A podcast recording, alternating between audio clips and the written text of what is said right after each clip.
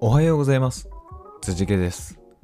この番組では北海道から輸出を行う小さな企業が世界に向けて大きなチャレンジをしている様子をお届けしております。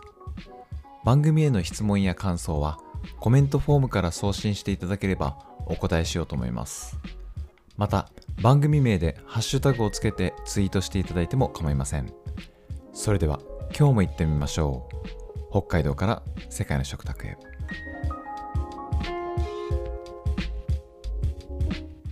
はい、えー今週はですね、えーコーチングをテーマに1週間話していこうと思います。で、今日は月曜日で初日なので、コーチングとは何かというえ概要のようなものを簡単にお話ししようかなと思います。はいえー最近コーチングという単語を、えー聞くようになった人も、えー増えたんじゃないかなというふうに思っています。はいえーインターネットの記事とかですね、えー見たり、えーした方も多いかもしれませんけど、まあ、改めてちょっとコーチングとは何かというのですね、簡単に、えーおさらいというか、私が考える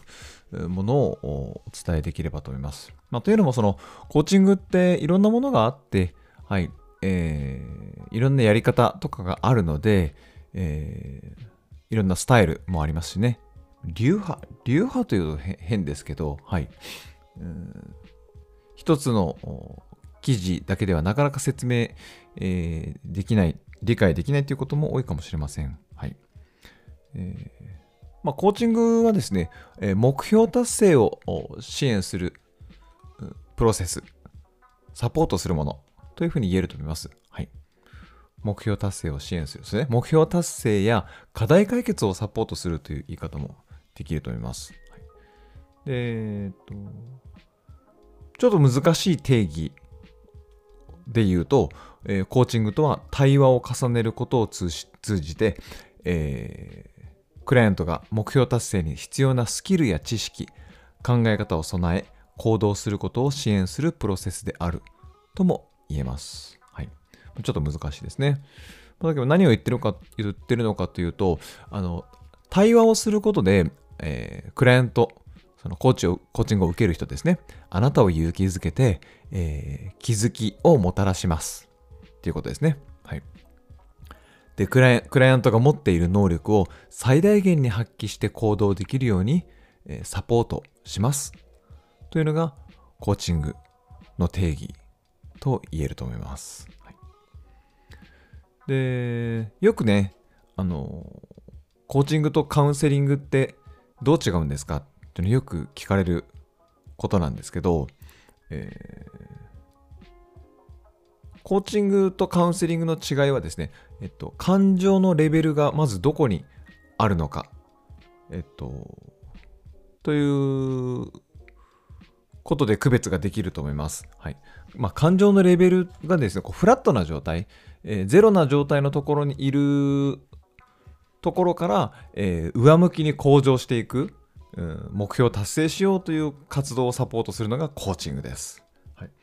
一方ですね、その感情のレベルが、えーゼロより、えっと、マイナスのところにあるところ、えー例えば精神的に、えー精神的にこう、壁、えーを持ってらっしゃったり、うん、悩んでいる、まあ、悩んでいるって言うとあれですね。負の負の感情で、えー、囚われている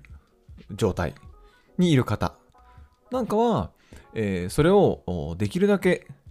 感情レベルをマイナスにいるところゼロに戻そうという作業をすることをカウンセリングと呼びます。はいなので、えー私はあのコーチングをやってますけど、えー感情レベルが負のとこにいらっしゃるなっていうふうに感じた場合、えーこのそういうそういう場合はあのカウンセリングの専門家を紹介すると思います。まあ、紹介しますね。はい。えーそれはちょっと別、えっと、クライアントにとって適切な対処が異なりますので、えーそこの方はカウンセリングを受けた方がいいとか、まあ、この方はコーチングを受けた方がいいっていうのは、えー判断ができますので、はい、適切な、処置をすると思います。はいまあ、その感情レベルの違いですね。あと、コーチングとあのコンサルティングってどう違うのってよく聞かれます。はい、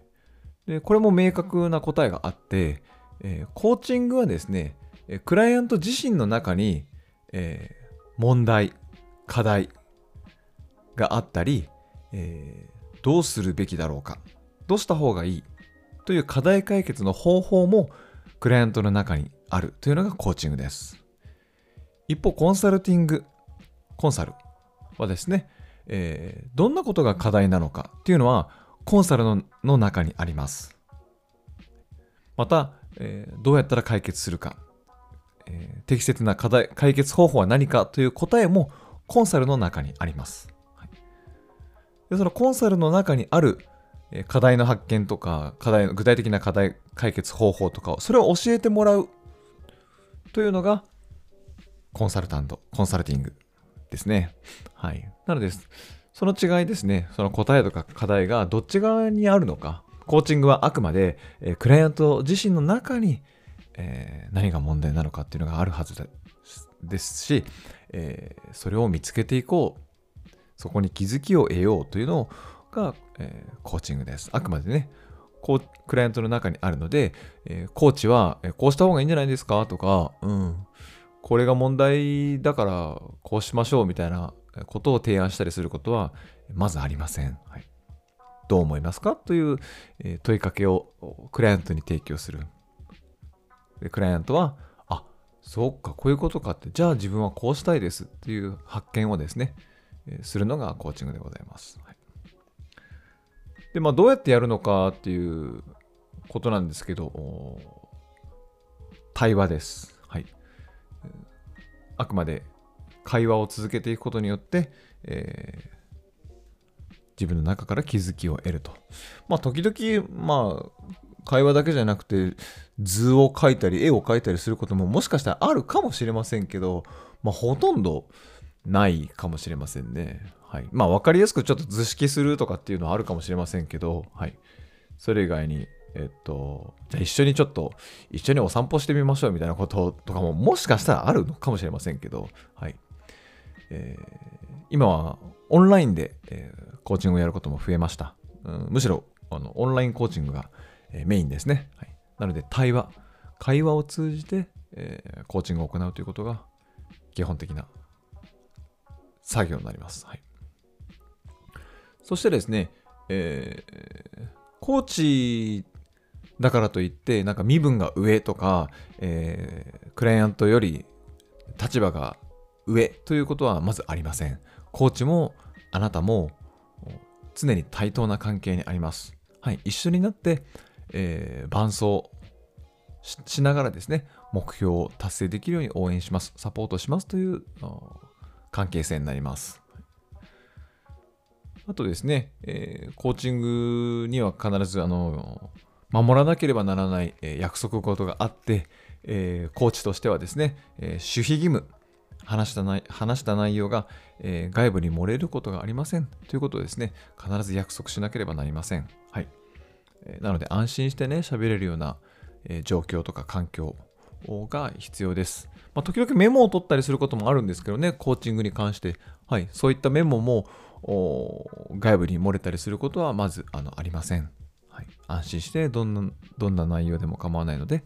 えー、相談してくださいっていうお話ししてくださいっていうことになります。はい、